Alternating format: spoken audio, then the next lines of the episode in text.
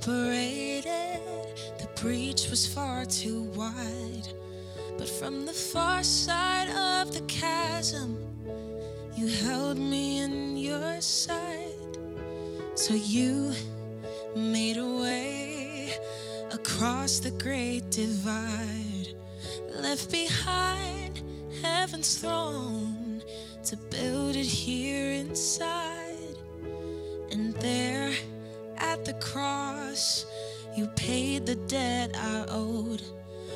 Broke my chains, freed my soul.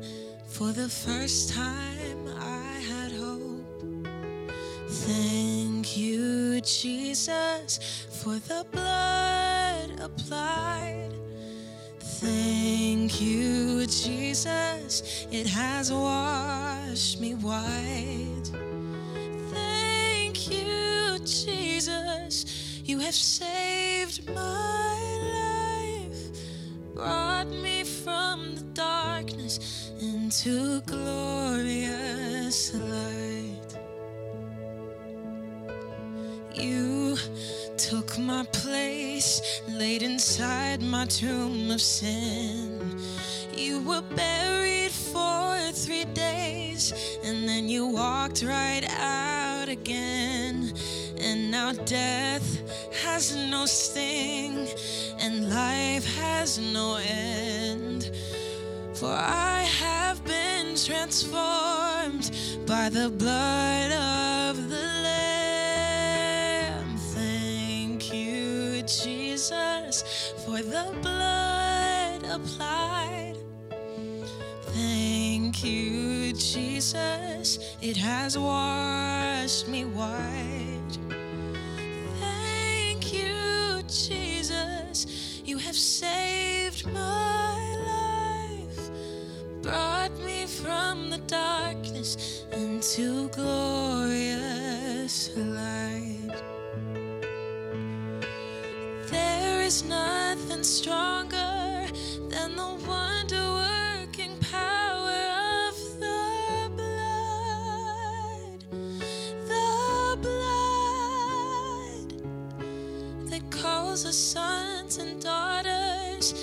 are ransomed by our Father through the blood.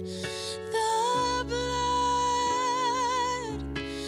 There is nothing stronger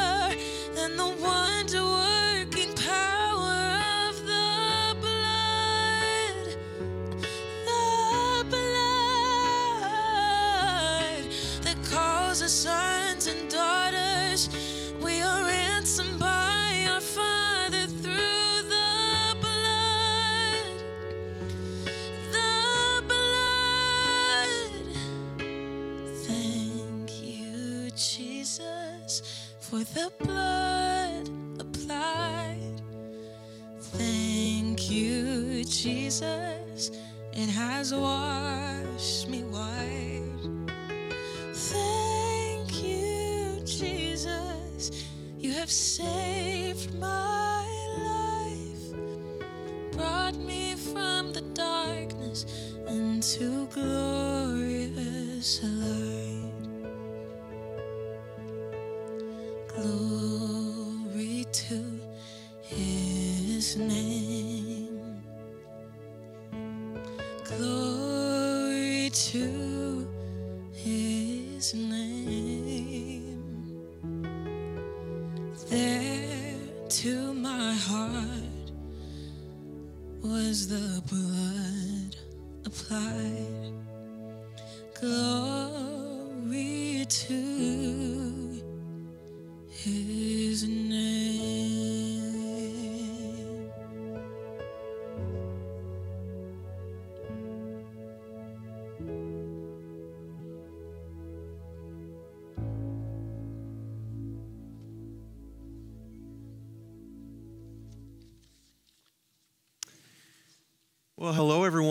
Welcome to worship today. good that you're here. If you're worshiping with us online or in person, so good to see you and have you with us in worship. My name is Aaron Rosenau, one of the pastors here. Um, we're continuing a series right now we started a few weeks ago.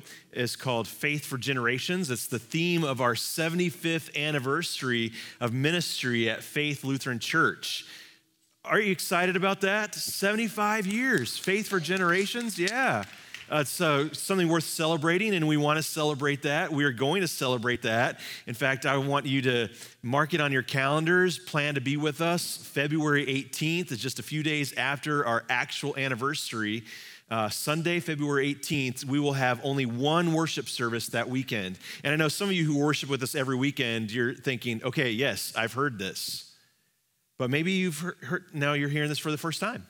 Maybe you haven't seen us over the last few weeks and you're hearing me say this for the first time. And everyone needs to know do not come to faith or here at our Celebration Ministry Center on February 17th or 18th because we will not have worship here. It will only have one worship service on the 18th at 10 a.m. at Lawrence University. So join us at the chapel there. Uh, love to have you. Uh, no need to RSVP or anything, just show up for worship. We'll love to uh, celebrate together. The whole idea is that we want to be one family all together at once, and we just don't have a facility big enough here um, to house us all at once. So we want to worship together. Uh, so at Lawrence Chapel, 10 o'clock in the morning on the 18th. We'll have lunch after that at the Paper Valley Hotel, just down the street from Lawrence, and you are welcome to join us for that. But for that, you will need to RSVP. We will not have a lunch for you unless you RSVP. So you can do that. There's some paper forms that are uh, green in color in the Commons. You can go online to faithfoxvalley.org slash 75 lunch RSVP slash 75 lunch RSVP or the banner that's right on the front page of our website. You can find it there as well and uh, join us for lunch on the 18th. Uh, by the way, we will have a shuttle that goes between the Paper Valley and Lawrence because there's just not enough parking in the parking lot at Lawrence. So there's going to be a shuttle going back and forth, and we'll have some information very soon about, uh, you know, with a map and everything that you need to know about that for the 18th. All right. Now, also celebrating our 75th anniversary, we're having a hymn festival Sunday afternoon.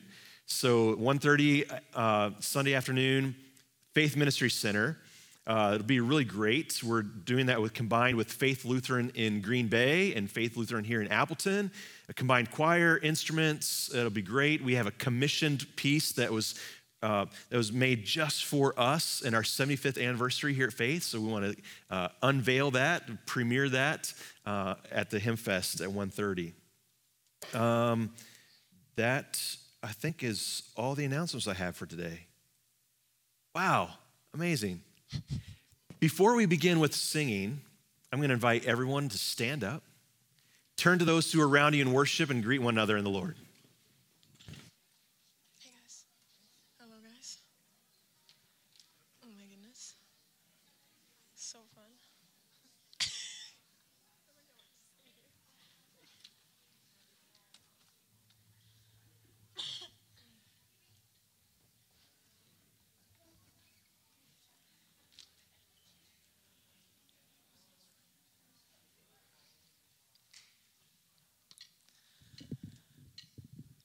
You can continue to stand as we start our first song, Amazing Grace.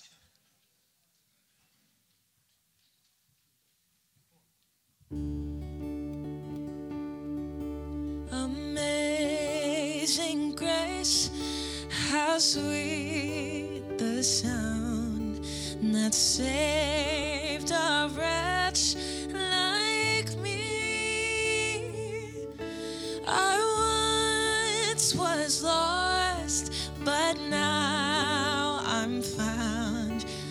Was blind, but now I see. Twas grace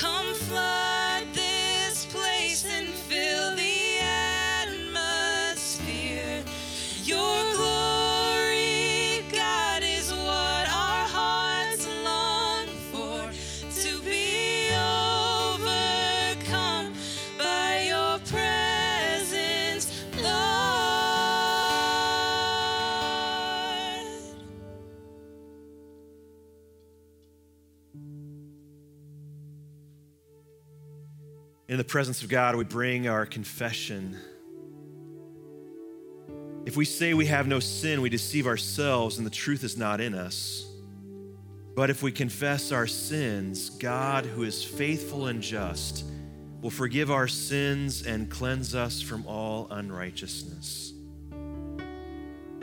Father, we confess that we have sinned against you and our neighbor in thought, word, and deed.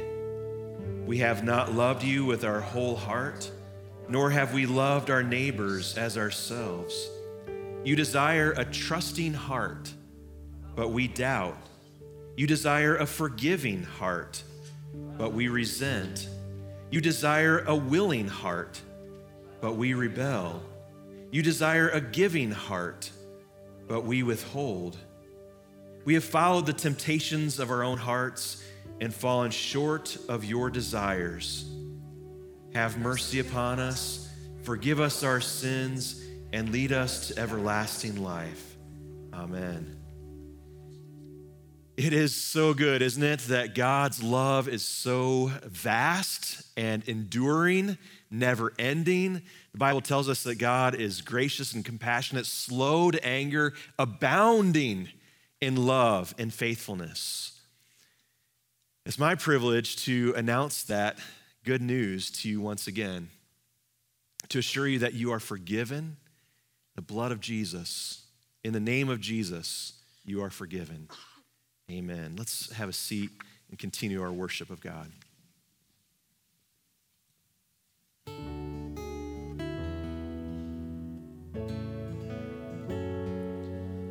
Torn up pages in this book, words that tell me I'm no good, chapters that define me for so long. But the hands of grace and endless love dusted off and picked me up, told my heart that hope is never gone. God is in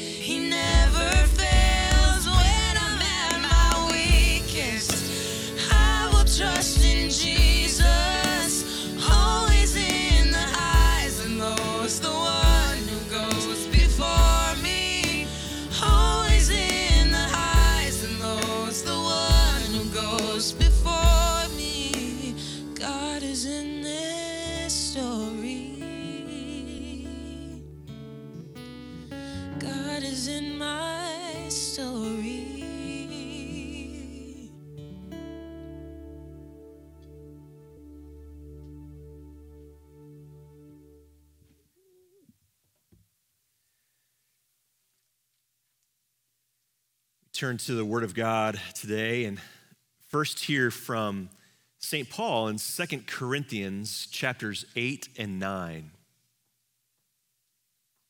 And now, brothers, we want you to know about the grace that God has given the Macedonian churches. Out of, out of the most severe trial, their overflowing joy and their extreme poverty welled up in rich generosity. For I testify that they gave us uh, as much as they were able, and even beyond their ability. Entirely on their own, they urgently pleaded with us for the privilege of sharing in this service to the saints. And they did not do as we expected, but they gave themselves first to the Lord and then to us in keeping with God's will. So we urged Titus, since he had earlier made a beginning, to bring also to completion this act of grace on your part. But just as you excel in everything in faith, in speech, in knowledge, in complete earnestness, and in your love for us, see that you also excel in this grace of giving. I'm not commanding you, but I want to test the sincerity of your love by comparing it with the earnestness of others. For you know the grace of our Lord Jesus Christ, that though he was rich, yet for your sakes he became poor, so that you through his poverty might become rich. And here's my advice about what is best for you in this matter. Last year, you were first not only to give, but also to have the desire to do so. Now finish the work so that your eager willingness to do it may be matched by your completion of it according to your means. For if the willingness is there, the gift is acceptable according to what one has, not according to what he does not have. Our desire is not that others might be relieved while you are hard pressed, but there might be equality. At the present time, your plenty will supply what they need, so that in turn their plenty will supply what you need. Then there will be equality. As it is written, he who gathered much did not have too much, and he who gathered little did not have too little. Remember this whoever sows sparingly will also reap sparingly, and whoever sows generously will also reap generously. Each man should give what he has decided in his heart to give, not reluctantly or under compulsion, for God loves a cheerful giver. And God is able to make all grace abound to you, so that in all things, at all times, having all that you need, you will abound in every good work. As it is written, He has scattered abroad His gifts to the poor, His righteousness endures forever. Now, he who supplies seed to the sower and bread for food will also supply and increase your store of seed and will enlarge the harvest of your righteousness. You will be made rich in every way so that you can be generous on every occasion, and through us, your generosity will result in thanksgiving to God. This service that you perform is not only supplying the needs of God's people, but is also overflowing in many expressions of thanks to God. Because of the service by which you have proved yourselves, men will praise God for the obedience that accompanies your confession of the gospel of Christ and for your generosity in sharing with them and with everyone else. And in their prayers for you, their hearts will go out to you because of the surpassing grace God has given you. Thanks be to God for this indescribable gift. Now, for the reading of the gospel, I invite you to stand as we hear from our Lord. In Matthew chapter 6, Jesus said, Do not store up for yourselves treasures on earth where moth and rust destroy and where thieves break in and steal but store up for yourselves treasures in heaven, where moth and rust do not destroy, and where thieves do not break in and steal. For where your treasure is, there your heart will be also. The eye is the lamp of the body. If your eyes are good, your whole body will be full of light. But if your eyes are bad, your whole body will be full of darkness.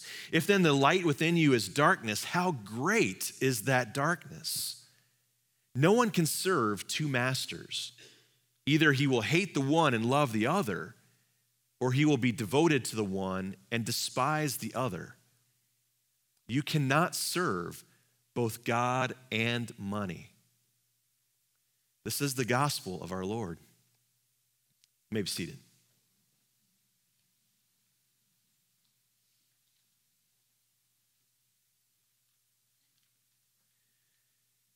When you walk away from worship today, Here's what I want you to remember In the love of God, there are no excuses. In the love of God, there are no excuses. There was a Seinfeld episode years ago. Yes, I'm mentioning Seinfeld. Jerry Seinfeld really did not want to spend time with a particular friend. And so every time this guy called, he would have another excuse for him why they could not get together. And but he was just he was coming up with excuses just right off the top of his head right in that moment and he just joked that you know what I really need is some kind of an excuse Rolodex. So I always have some excuse, just go down the list, right? Um, so I always have something. And most of us can relate, right? If we really don't want to do something, there's always an excuse. I can't go, I'm too busy. I can't give, things are tight right now. I can't help, that's just not my gift. Whatever it is, true or not, we can come up with excuses. Years ago, I had an opportunity to go to uh, a place where people refused to make excuses. It was a trip to Thailand where I visited a refugee camp. It was right on the border between Thailand and what used to be called Burma, now it's called Myanmar. When the United States pulled out of Vietnam and all of Southeast Asia, the the Karen people who were living in Burma and sided with the US came under intense pressure and persecution because they had sided with the US and now the US pulled out and they were left high and dry. And so many of them were massacred and the rest fled from, from Burma into Thailand. And for decades now, they have lived in refugee camps. They're not, they're not citizens of Thailand, but they can't go back to Myanmar either. And so they're in these refugee camps, all, all along, tens and tens of thousands of the Karen people. And life there in their refugee camps is hard. I got to visit there. I slept on a, a bamboo mat I didn't have a bed. No one had a bed. You sleep on the floor. They were good enough to give us a mat to sleep on. The water supply for the camp, the Thai government is good enough that they supply water, but they turn the valve on twice a day, once in the morning and once in the evening. And so we see this little girl and, the, and all these pots around her. There's a spigot which serves you know, hundreds and hundreds and hundreds of people around that, that space.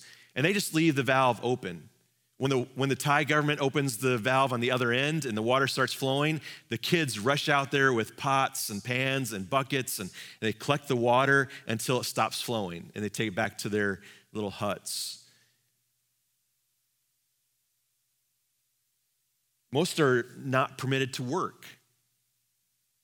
I mean, outside of the refugee camp, refugee camp because that would be taking work away from the Thai citizens. And so the people in the refugee camp are terribly poor. I was, uh, I don't know if you can see it very well in the picture here, but there's a man down in this stream, this little river that runs through the refugee camp. There's a man standing there, and as we walked by, I, I took a picture because he was washing his laundry in the river and then as he was washing his laundry, he took a, a scoop, uh, like a cup, and he poured it over himself and just to you know cool himself and wash himself. And then he dipped the water, the cup back in the water and took a drink of it. Same place where he's washing his laundry and taking a bath, he's drinking the water. The kids who are running around the refugee camp, their only toys were basically, you know, two sticks, one long stick and then a cross piece, and then two wheels put on either end of that small cross piece. And they just run and chase each other around with a stick with a couple wheels on it. That was their toys, and they were content with that. The church building that they had, it was, you know, some wood posts and some cross beams to hold it together and some corrugated metal on the top and completely wide open on the sides. It wasn't a whole lot, just a little bit of shelter. And they scrounged up some chairs and they sat there and worship. But I'll tell you, when they these people had nothing, nothing. But the praise and the joy of their worship Oh my goodness, I have not heard, for the amount of people that were in that church, the volume that they produced in praising God was unbelievable. Now, this is when they were really still because they were listening to someone preach. I took this picture, but otherwise they were standing and arms raised and jumping around and bringing their praise and joy to God. And it was loud. And their generosity. Oh my goodness. Again, these are people who had nothing. And yet we sat down to eat, and they put out a spread in front of us. I don't even have a good picture of the amount of food there, just a small picture of some of it that was right in front of me. They, they put garnishes around it and everything. They gave us more than they, than they had, and they treated us like royalty when we were there because they wanted to give to their brothers and sisters in Christ. It's unbelievable. Our Guatemala mission team has said the same thing about their trips to El Oregonal. They go in, into a third world setting with people who have so little compared to what we have, and they give. The, people are raising chickens, some of them raising chickens to sell and yet they take their chickens that they could get money from and they slaughter them for the feast to give to Americans when they come and visit. Out of their poverty flows generosity. It's unbelievable. Why? Because in their love for God, there are no excuses. In their love for God, being poor is no excuse for them. Paul had this experience with the Christians in Macedonia, which is part of Greece, not far from Corinth, where these people, the Christians, are receiving the letter that was written by Paul, we know as Second Corinthians. So in Macedonia, part of Greece, uh, Paul is raising up the Christians there as an example. He says, Brothers and sisters, we want you to know about the grace that God has given the Macedonian churches. They have been severely tested by the troubles they went through. And that, that word trouble uh, is the word that John uses in Revelation 7 when he talks about the great tribulation. They were going through all kinds of severe trial and tribulation. Not exactly clear what the Macedonians were going through at that time, other than general persecution of Christians, but whatever the affliction that they were going through, it had two results. One was poverty. Poverty. 2 Corinthians 8 2. Even though they are very poor. And this is, this is not just, you know, I have a smaller house than anybody else on the block. You know, like mine's the cheapest house in the neighborhood. It's not kind of that poor. This is not a peasant who just has less than the, the, the master in the house. This is people who are devoid of material possessions. They have nothing, they're destitute. Extreme poverty, Paul calls it. Now, the Greek word in the original language here actually comes from a word for crouching down or cowering, like you would be a, a beggar, crouching down and begging. That, that's how they were. They're beggars, the Christians in Macedonia. Now, at the same time, their severe trial and tribulation resulted in excessive joy, overflowing joy, he says. And the Greek word there is periseia, peri like peri, like perimeter, it was around, right? Periseia, which is joy all the way around. It's exceeding joy.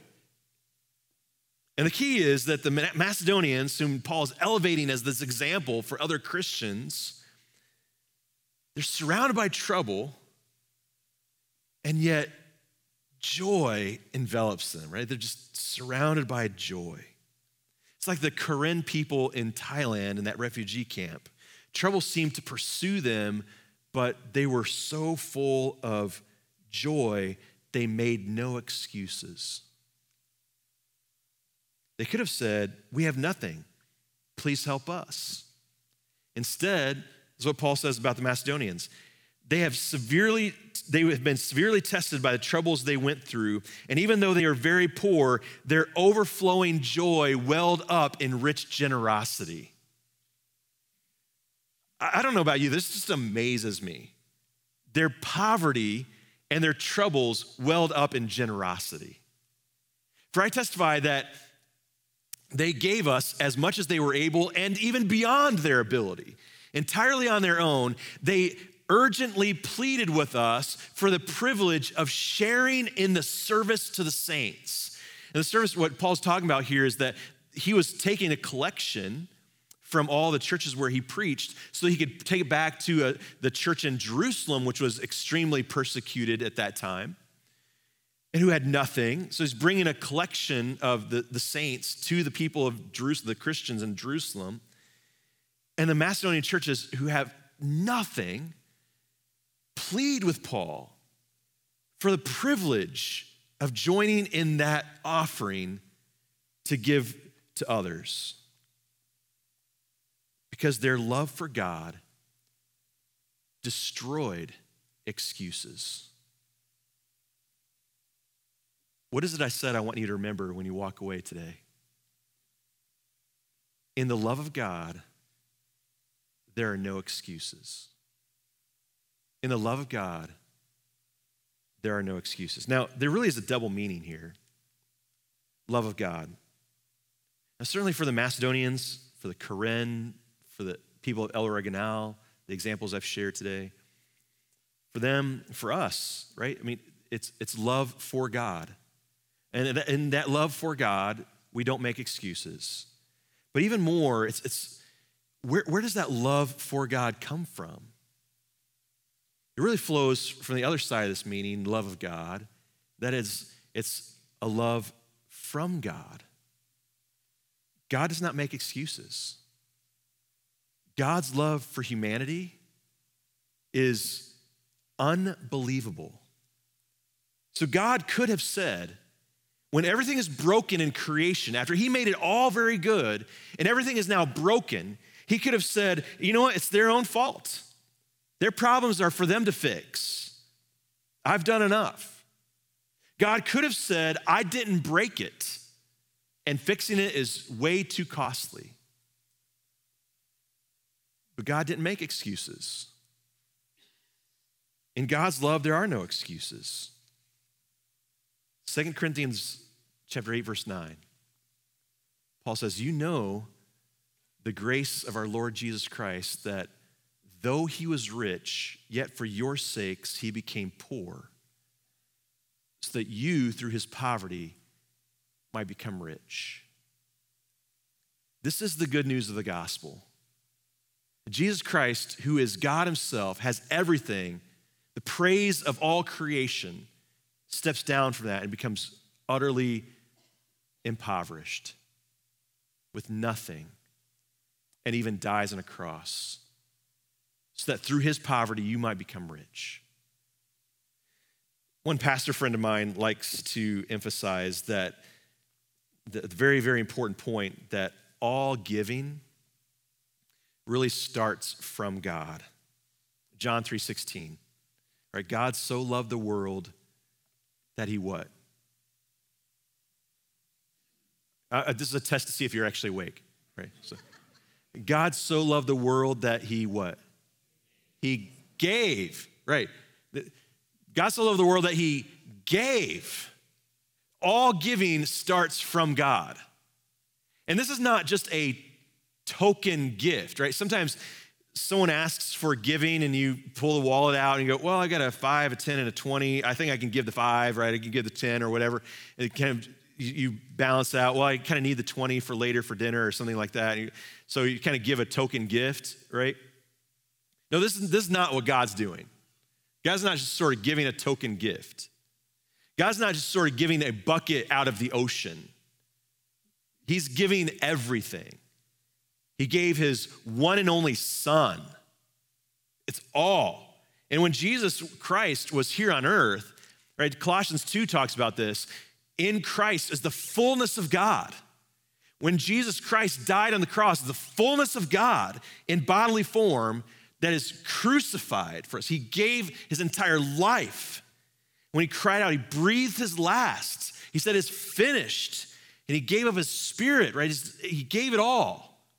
God so loved the world that he gave. There's no excuse. God didn't break it, but God gave the price to make it right for you. He gave for you. You know, there are a lot of others who have given for you too, whether you re- recognize it or not.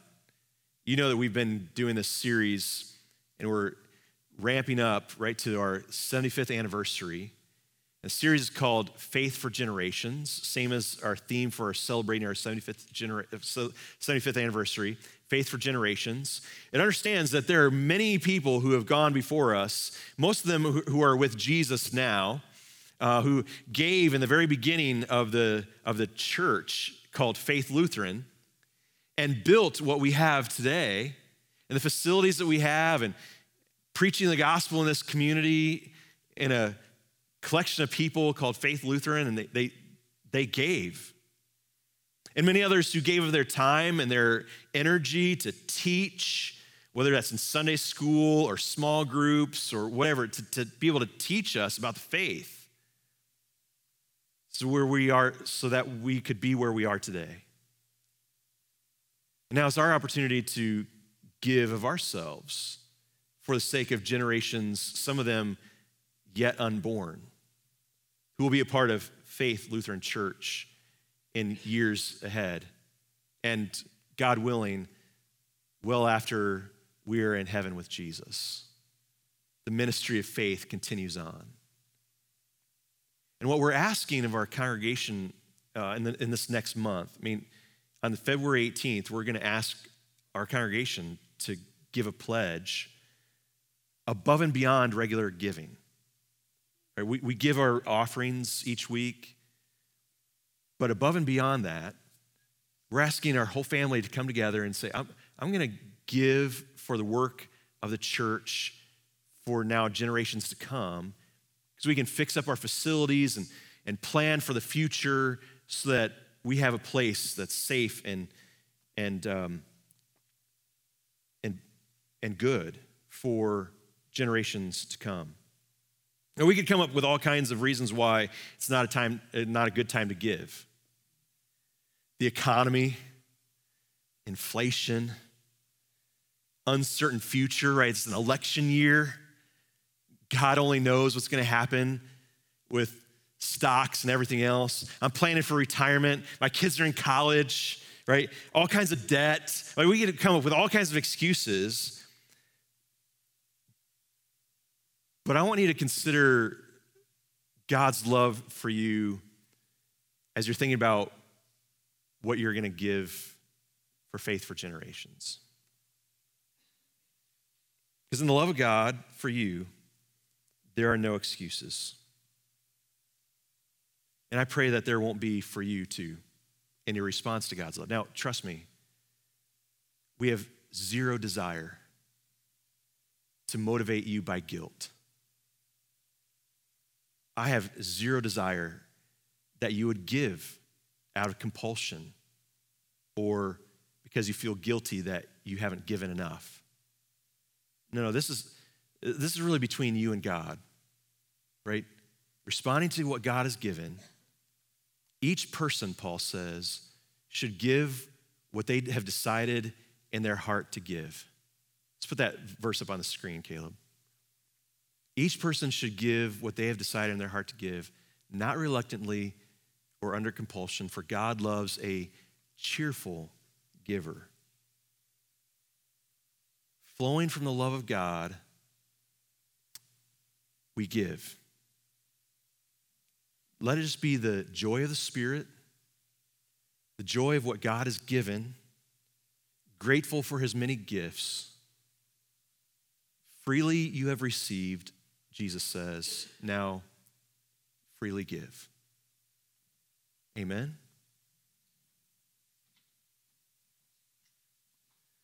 As the band is coming back up here to lead us in this next song, uh, Holy Forever, uh, let me just say a word of thanks. And this is a time when we bring our regular offerings to the Lord.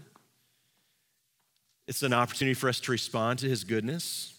Each and every week, we do this as an act of our worship. Yes, the church depends on offerings of people, but let me just say this your giving is much more.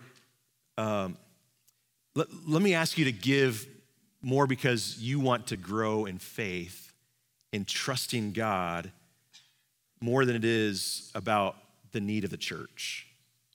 Their giving it really is a it's a spiritual discipline. It's a I'm going to give a portion of what God's entrusted to me so that I'll do with less for the sake of the greater kingdom and I need to trust that God's still going to provide for me. So when you're giving, give out of that, that trust as an act of faith in response to all that God has given. Let's bring our offerings to the Lord and our offering of song.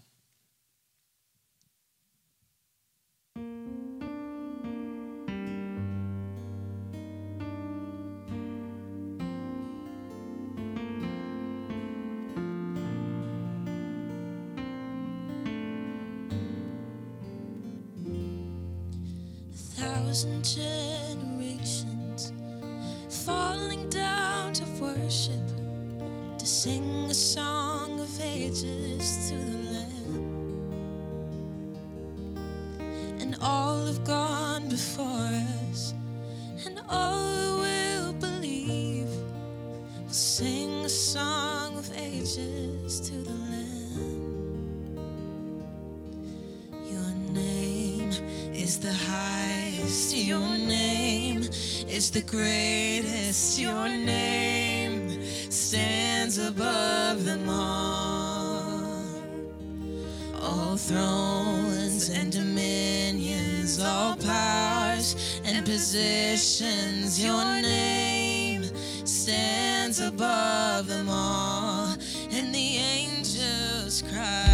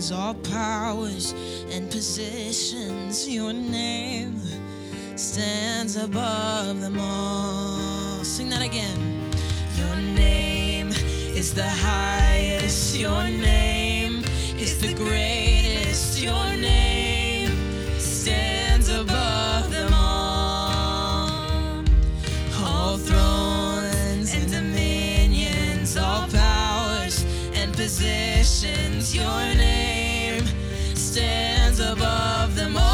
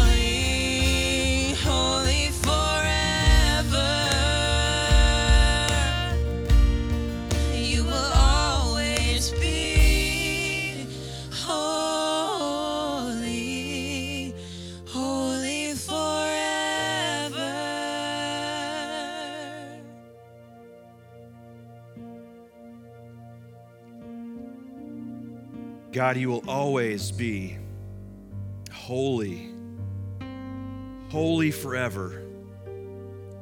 All creation cries holy.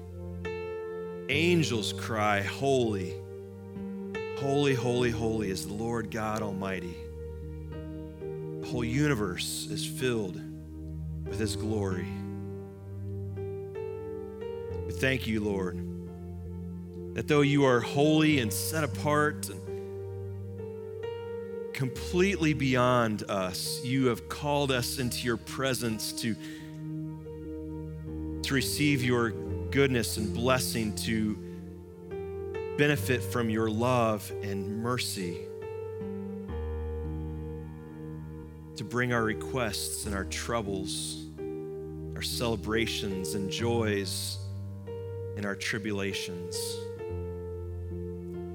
You've invited us to come and to bring our, our prayers, trusting that you will hear us for Jesus' sake. And so we come. Lord, on behalf of those who are hurting and sick, for Al Brightlow and Marilyn Oshin, Dick Stern, Jerry Marole, Kim Leffring, and all others we know who are, who are sick, hospitalized, those who are depressed, those who are full of anxiety, those who are dying, and those who care for them. We lift them up to you, Lord, holy God. Bring healing and restoration, we pray. Bring courage, patience, and bring faith that they would trust you even in their most difficult days, so that out of their extreme trials, their joy might overflow in rich generosity. Gracious Lord, we, we celebrate with those who are remembering, and marking those special occasions of life, which are a gift from you. Thank you for Aaron and Jan Ashbrenner, who are celebrating this weekend 57 years of marriage, and all others this week, this month, who are marking their anniversaries. Pray that you would give them joy and generous and serving hearts toward one another, that their love for one another might be an example for those around them. We also celebrate with those who are baptized, who are brought into the, to the family of God through the Holy Spirit, the washing of rebirth and regeneration that comes in the name of Jesus. We thank you for Jemiah President, who was baptized in our chapel service at Celebration School this week. We thank you for Emery Voigt, who will be baptized this weekend in worship. And all others who are remembering this special blessing each and every day that you have called us to be your baptized, washed, renewed children of God. Lord, where there is trouble, where there is warfare, where there is violence, we pray that you would work mightily to bring peace. Where there is selfishness, we pray that you would bring generosity. Lord, where there's brokenness, we pray that you would bring healing. and all the prayers that we've named here and all those that remain unspoken. We lift up to you in your throne of grace in the name of Jesus, who taught us to pray Our Father, who art in heaven, hallowed be thy name. Thy kingdom come, thy will be done on earth as it is in heaven. Give us this day our daily bread, and forgive us our trespasses, as we forgive those who trespass against us and lead us not into temptation, but deliver us from evil. For thine is the kingdom, and the power, and the glory, forever and ever. Amen. Now the Lord bless you and keep you. The Lord make his face shine on you and be gracious to you. The Lord look upon you with his favor and give you his peace. Amen.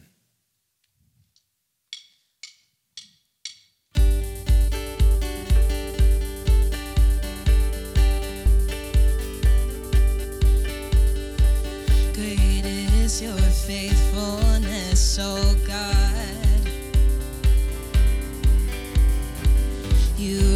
Wrestle with the sinner's heart. You lead me by still waters into mercy. And nothing can keep us apart.